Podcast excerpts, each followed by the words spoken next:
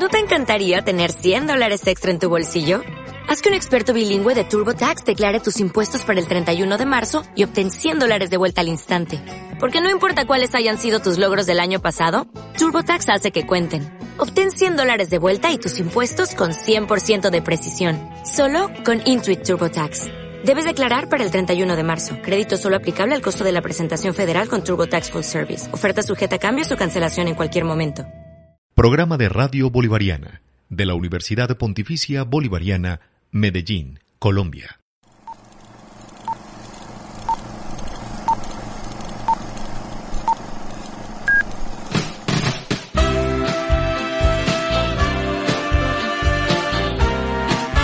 En Radio Bolivariana presentamos Paneo, una incursión en el séptimo arte a cargo de los comunicadores sociales Dicta María de Fex, Natalia Bullet y Andrés Murillo.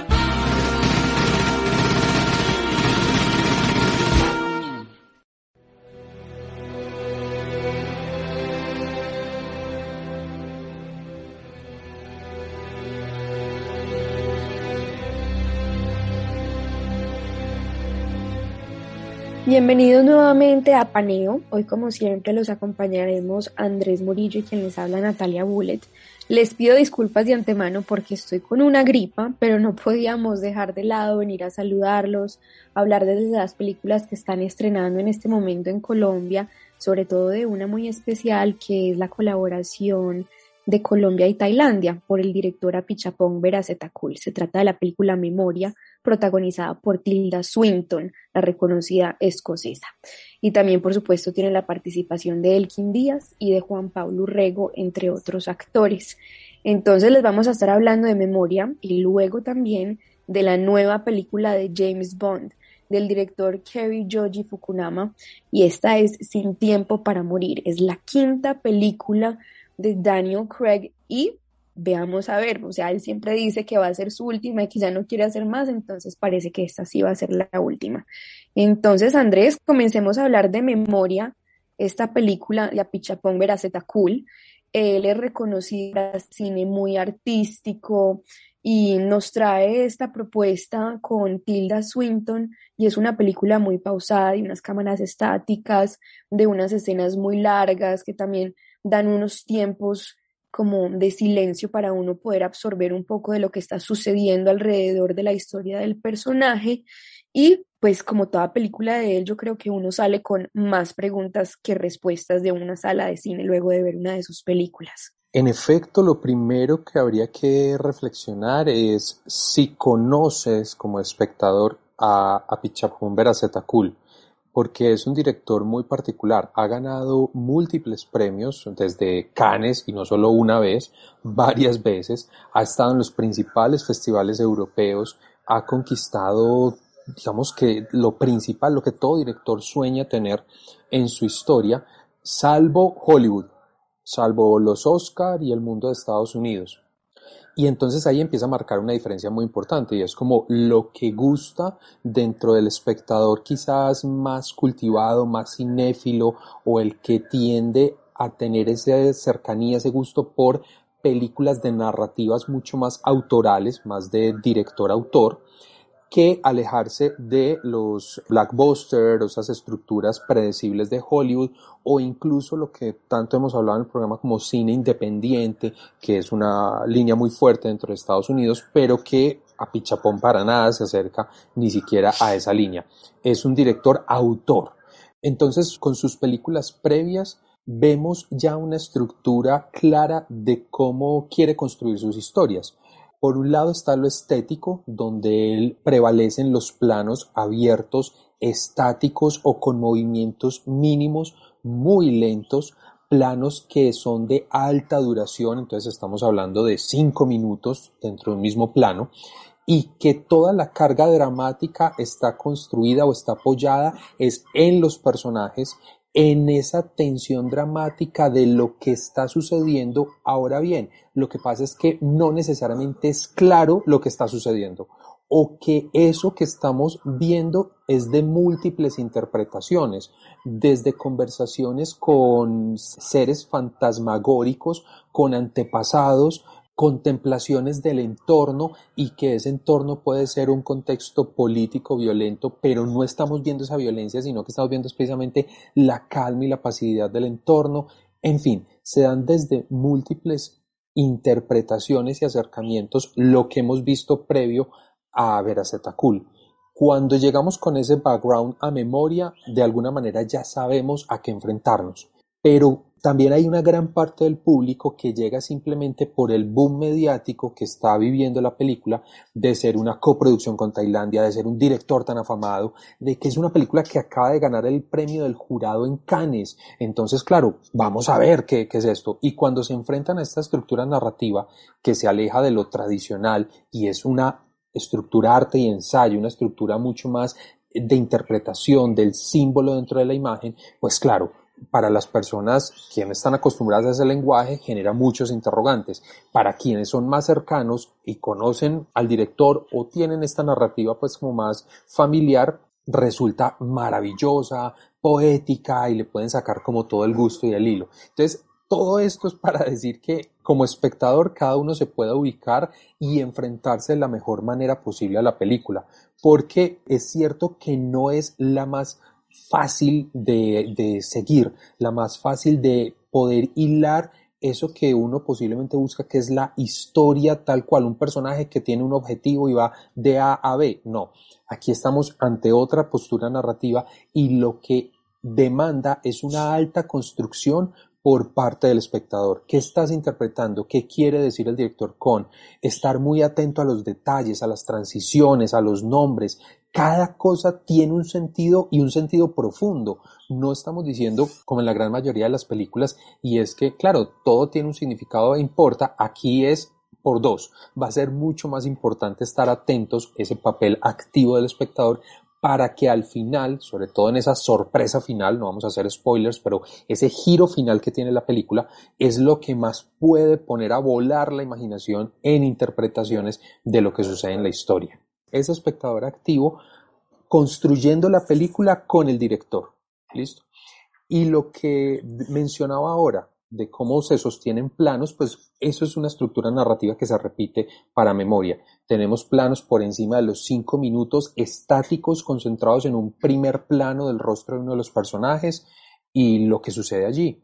Otro que es un plano más abierto en una mesa de comedor hacia el final, el personaje de Tilda Swinton, Jessica, junto con el de Elkin Díaz, solo un pequeño movimiento de los personajes que es cogerse la mano y no sé, cuatro minutos dura ese plano, pero claro, toda la carga emocional que hay allí, todo lo que uno puede sacar y evocar. Y ahí sucede una relación muy particular que ya es leer o buscar alrededor del director. En una entrevista a él le decían que esa estructura narrativa, si no le preocupaba que el público se alejara, que incluso se durmiera, viendo la película y él decide de una manera algo jocosa diciendo es que para mí la experiencia es la meditación. Yo en una película lo que quiero es llevar a un punto donde el espectador esté meditando en un presente en conexión con la película y si en el proceso de la meditación se llega a dormir, pues es válido porque hace parte del proceso. Esa es su conexión con la película. Entonces, a eso no le preocupa. Digamos que lo importante ahí es la autenticidad con la que él está narrando su historia. Creo que cuando uno ve esta película, uno podría ver cualquier cosa y decir, esto debe ser algún tipo de simbolismo. Pero, por ejemplo, en conversaciones con él, porque tuve la oportunidad de entrevistarlo para el periódico Vivir en el Poblado, hablábamos exactamente de lo que está mencionando Andrés. Y Andrés también lo menciona en Cine Placebo en su canal de YouTube. Nosotros vemos que a Pichapong lo que hace en su cine es como coger esa cotidianidad, esa vida normal y también mostrarla en la pantalla, porque muchas veces son como esas acciones rutinarias, un poco lentas, esa vida donde realmente no siempre están pasando cosas de acción o de pues tanta importancia ni tanta relevancia. Y uno lo ve en el pasar de las horas y el pasar del tiempo de esta protagonista, de Jessica, porque simplemente lo que yo digo que conecta al, al espectador no sé si necesariamente con la historia, pero con la vivencia de este personaje, es ese sonido. Y cuando hablaba con Apichapón, él me decía, es que el sonido es más como el llanto de la tierra, pero también es como una memoria, es lo que hizo que yo viniera a Colombia. Entonces, Memoria es más que todo una construcción de la vivencia de él en este territorio colombiano llevado a la gran pantalla.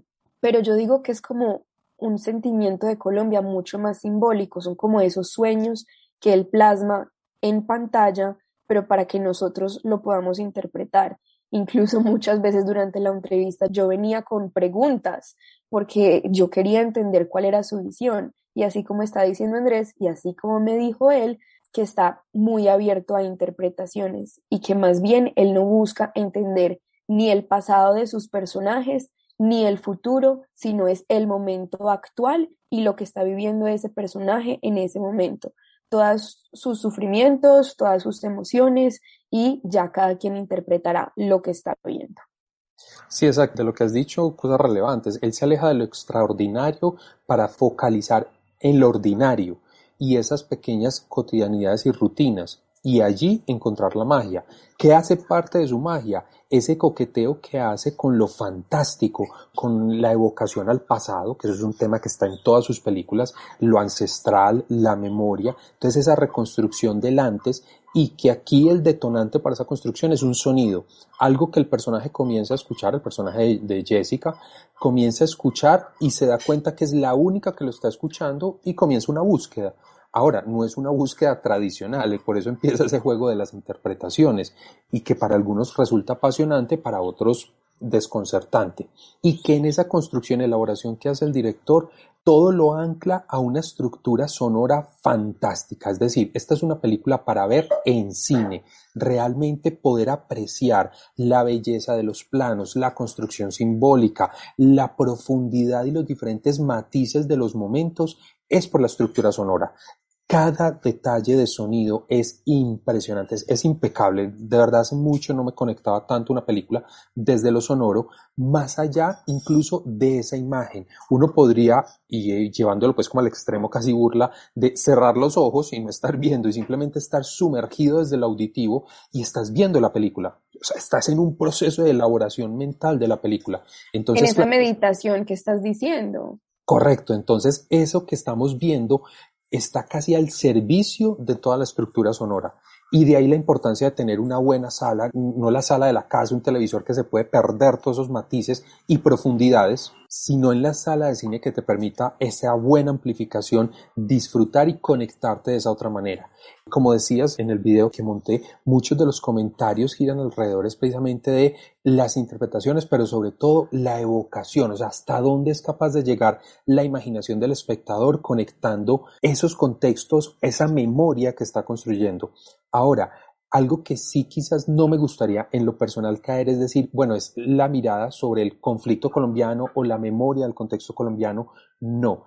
¿Por qué? Porque es un director tailandés. Y él lo dijo muy claro, cuando él vino en 2017 a Colombia y se enamoró como de ese entorno, le dio una curiosidad y se quiso quedar unos meses a explorar, es precisamente porque encontró unas conexiones con Tailandia, donde siempre ha rodado sus películas, tanto desde lo visual estético, pero también desde la comunidad, desde la gente, la manera de relacionarse. Entonces, es una mirada de Colombia, pero desde afuera. ¿sí? También es esa parte poética de la construcción externa. Por eso es muy difícil decir que está haciendo nuestra radiografía del sentir hombre, no están en primera persona porque él no ha sufrido nuestro conflicto, pero sí está haciendo una correlación con sus conflictos y su contexto. Y es lo valioso y quizás parte de la magia, de lo potente que tiene en este momento esta película. Y hay que dejar claro que él también dijo perfectamente que esta película, cuando él la vio en Bogotá, ya en las carteleras y vio el tráiler por primera vez, que para él se sentía muy colombiana y que de alguna forma como que se le olvidaba a veces que él había dirigido esa película, porque para él puede que sea cercana, pero a la, a la misma vez es muy ajena. Y algo particular ahí es que para que la gente que pronto todavía no la ha visto, es, se ve muy poco Colombia. lo particular es que no estamos viendo la panorámica ni de Bogotá, ni del pueblo, no estamos viendo carreteras, o sea, son planos muy medidos pero aún así se siente ese sabor. O sea, es muy extraño de definirlo, describirlo, pero sí es así. O sea, no estamos viendo, pero sí se está sintiendo Colombia. Sí, incluso yo creo que por los colores, aunque obviamente se nota que hay una adición de color, uno diría como que se siente un poco tropical, pero también si nos ponemos a pensar en Tailandia, también tiene un poquito de eso. Entonces, pues quién sabe si esté por ahí. Una de las cosas que me parece bonita es Apichapong tiene dificultades de grabar en Tailandia. Él lo ha dicho en entrevistas, pero en particular es porque hay demasiada censura sobre mostrar las realidades como a él le gusta mostrarlas. Entonces, le gustaría decir las cosas de una manera más cruda en Tailandia. Y él tiene su posición y su visión sobre el conflicto en Tailandia y lo quiere hablar, pero directamente sin tapujos. Siente que no es capaz de hacerlo, entonces, ¿qué hace? Explora diferentes formas de arte como más experimental y lo hace en otros países. Entonces, por eso llegó en Colombia y nos dijo que va a seguir haciendo lo que acá se siente con mayor libertad y le quedó gustando y que todavía tiene un gran recorrido por hacer acá en Colombia y tal vez en Latinoamérica. Y quizás para concluir este primer momento es recordar esa importancia de ir a la sala de cine, más en este momento donde estamos hablando, se viene hablando tanto de la reapertura, el sector cultural, las salas de cine han estado muy afectados. Entonces, no estamos diciendo ni siquiera es apoyar la gran industria, estamos diciendo es apoyar ese cine nacional, porque lo que se avisora en el panorama este próximo 2022 y 2023 está muy complejo porque esas arcas, esos dineros que son los que ayudan a través de proimágenes desde el fondo a promover, a hacer esas películas, pues no tienen fondos, precisamente por todo el parón de la pandemia. Entonces, este es un momento también clave de darnos la oportunidad de ir a cine, de relacionarnos de otra manera con nuestro cine colombiano y que ir sumando de boleta en boleta también permita crear un mejor panorama de lo que se ve hoy para este próximo año, las películas que se estén realizando en este momento, que vayan a realizarse en 2022 y que pues nada, se augure un mejor futuro cercano para el cine colombiano.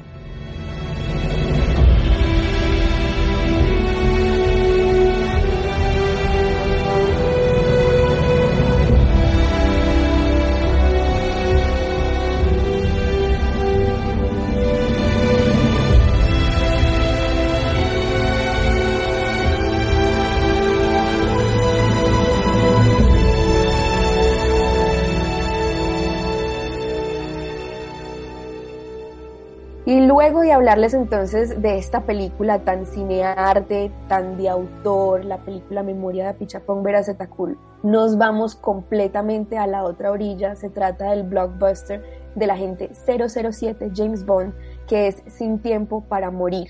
Esta película fue dirigida esta vez por Kerry Joji Fukunama. Él es de Estados Unidos. También lo conocemos, pues yo creo que él tuvo su gran estreno, su gran presentación al mundo del cine porque se ganó Sundance en el 2009 con la película Sin Nombre y también hizo la adaptación de la novela de Jane Eyre en el 2011, pero yo creo que sobre todo su gran importancia ha sido como director de la primera temporada de True Detective en el 2014, que es protagonizada por Matthew McConaughey.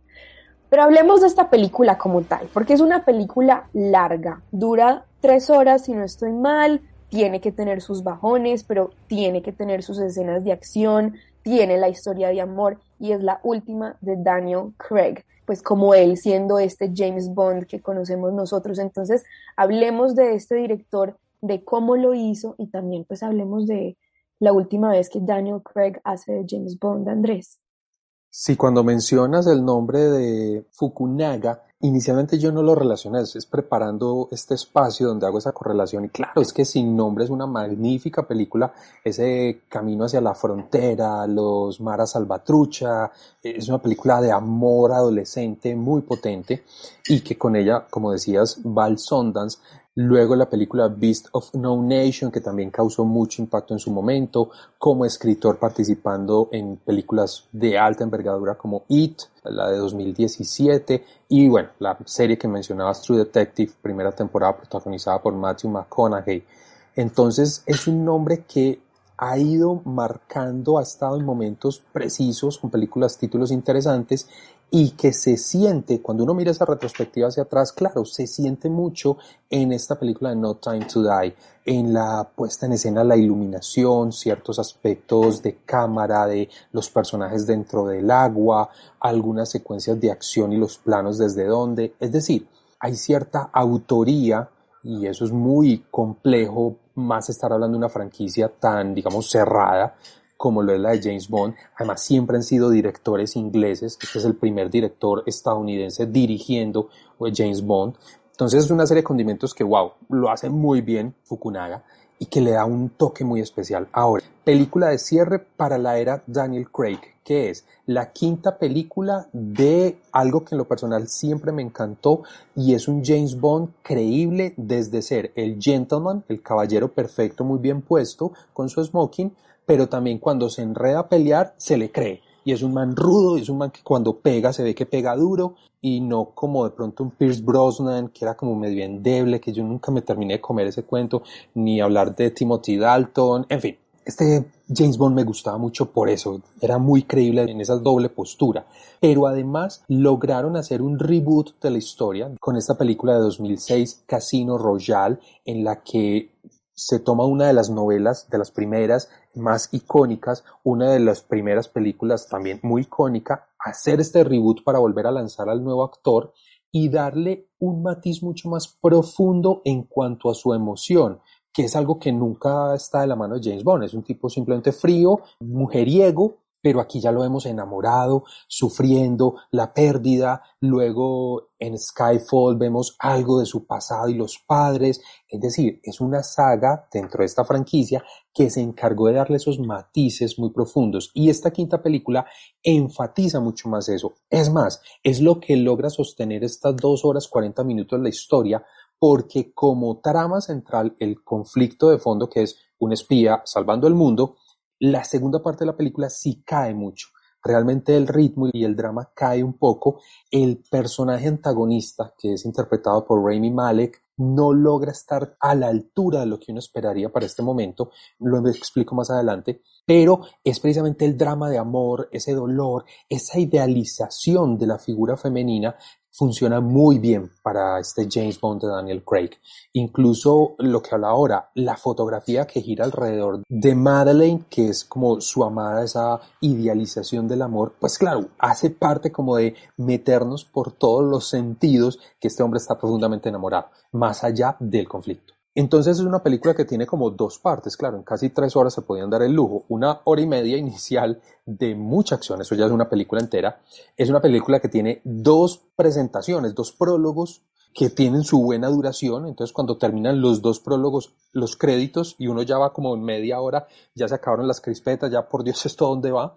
Y una secuencia de acción de muchísima adrenalina. Es más, rompe también uno de los moldes característicos de James Bond y es tener unos primeros siete minutos de alta adrenalina de acción, el cierre de una misión en su punto más álgido, aquí comienza a otro ritmo y los dos prólogos tienen dos timing muy diferentes. Y luego se viene la acción propiamente. Una inicial en Italia brutal, luego tiene otro momento en Cuba que ahí está acompañado por Ana de Armas que también es muy bien logrado. Desde la acción, las peleas, los efectos especiales, misma personificación de, aunque es un papel muy pequeño el de Ana de Armas, lo hace muy bien, genera un equilibrio muy interesante, una química muy chévere con Daniel Craig que incluso es de esos personajes que uno sabe que puede ser una compuerta que queda abierta para futuras entregas, un personaje que puede fácilmente volver a aparecer. Pero luego de esa primera hora y media empieza ya propiamente el conflicto con el antagonista central, que no es el personaje de Spectre, la anterior, Bonfield, este pasa a un segundo plano y ya es el personaje de Rami Malek, que lo que decía, en medio de las justificaciones, entre más se devela el conflicto más pierde fuerza. Al comienzo es muy interesante. El cómo lo está armando, wow, es impactante. Uy, qué arma letal para acabar con la humanidad. Es muy bien diseñada, muy a propósito de pospandemia, eso le cae muy bien a la película. Pero cuando ya se da ese diálogo que siempre las tienen las películas de James Bond, que es el malo dando todas sus justificaciones en un diálogo largo con James Bond, aquí perdió mucha fuerza, mucha presencia. Muy bien el maquillaje, muy bien la actuación de Raimi Malek, simplemente no hay ese trasfondo que uno espera. Cuando uno recuerda Skyfall, el personaje que hacía Javier Bardem como Silva y ese diálogo y cuando él le explica el por qué va a acabar con el mundo, wow, eso es muy potente, está muy bien justificado. El de Raimi Malek, mm, bueno, está bien, véngate, ya sabemos que igual va, tiene que ir para donde tiene que ir esta película.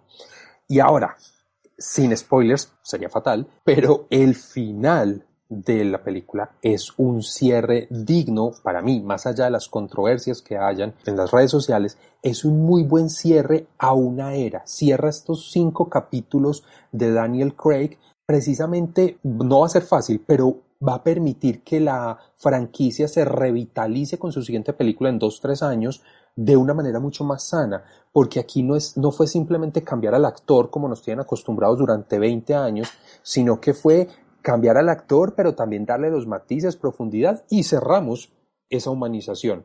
Ahora, lo que vaya a suceder con el próximo James Bond, posiblemente sea Henry Cavill, y con ese reboot de la historia y por qué novelas se van a pegar, pues hará parte de lo que no sabemos.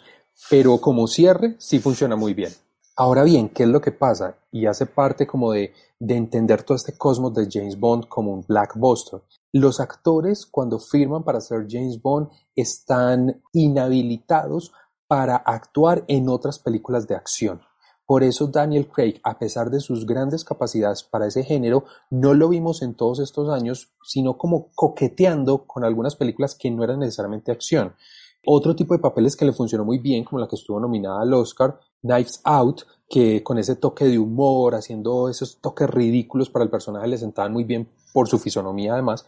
Entonces él ahora queda libre, él va a ser una especie de Bruce Willis, ya un hombre maduro, pero que aún funciona para este tipo de películas, y que Henry Cavill, que es ese nombre que suena, pues están en problemas o van a tener que pagar mucho dinero para volver exclusivo la figura de Henry Cavill para James Bond, porque además fuera de ya su participación en Misión Imposible, pues él es Superman. Y yo no sé si esa película entrará en esa categoría y, le permiten ser James Bond y Superman al tiempo. Entonces ahí la disputa está muy interesante para los estudios y esa figura.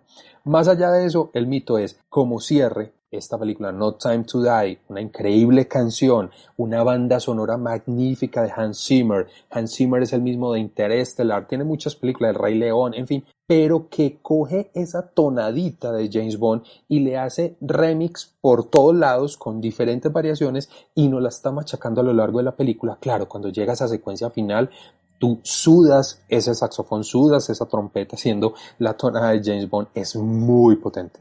Hans Zimmer hace un papel fantástico con su estructura sonora y la canción central que sabemos, cada película de James Bond, los créditos es un videoclip de lujo y ellos siempre apuestan a que la canción vaya por el Oscar, por el Grammy, por todos los premios que puedan haber. Y en este caso, Billie Eilish eh, hace una canción, una interpretación muy bella, una profundidad en su voz. Ella es muy joven, tendrá unos 19, 20 años, sufre de síndrome de Thoreau, está coqueteando con la depresión, es una chica con una vida privada bastante cargada, pero que desde lo artístico, por lo menos con su voz, es impresionante. Y en esta canción, los créditos, oh, qué belleza, las animaciones, lo que uno ya sabe que pasa con James Bond. Y obviamente el componente que no puede faltar las escenas de acción. Tiros de cámara, movimientos, efectos especiales, explosiones, el maquillaje para Daniel Craig, su condición atlética, hay un plano secuencia especial, una, una seguidilla por subiendo unas escaleras y va encontrando enemigos. Es un plano secuencia más allá de lo complejo, que ya sabemos que es propio de los planos secuencia, acá es por la acción, es decir, no hay dobles. Es Daniel Craig rodándose por unas escaleras, golpeándose muy fuerte. Es muy, muy interesante ver eso. No estamos viendo tampoco eh, lo que en los 80 se veía como las superarmas así como muy exóticas, no dentro de lo tradicional, pero muy bien ejecutadas. Y volver o continuar la línea de lo que ya venía desarrollando en estas últimas cinco películas y son los gadgets, el reloj que hace super cosas, el auto que saca metralletas por los faros, esos pequeños aditamentos tecnológicos que le dan tanta personalidad a James Bond.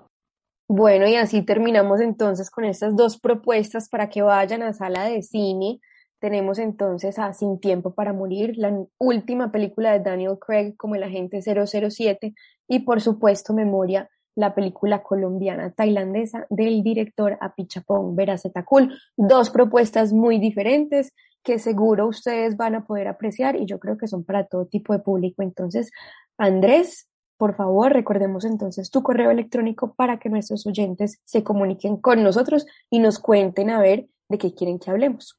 Claro que sí, estamos en época de mucho estreno, mucha película interesante por allí.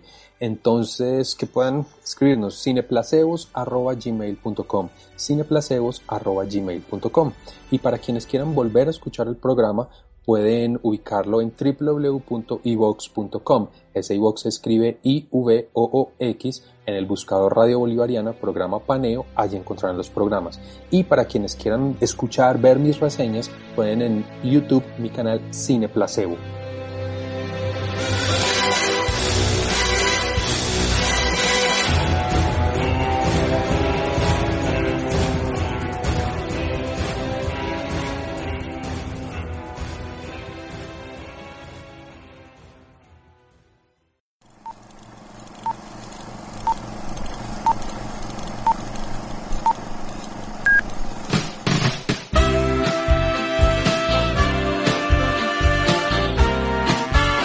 Radio Bolivariana presentamos Paneo, una incursión en el séptimo arte, a cargo de los comunicadores sociales Dicta María de Feix, Natalia Bullet y Andrés Murillo.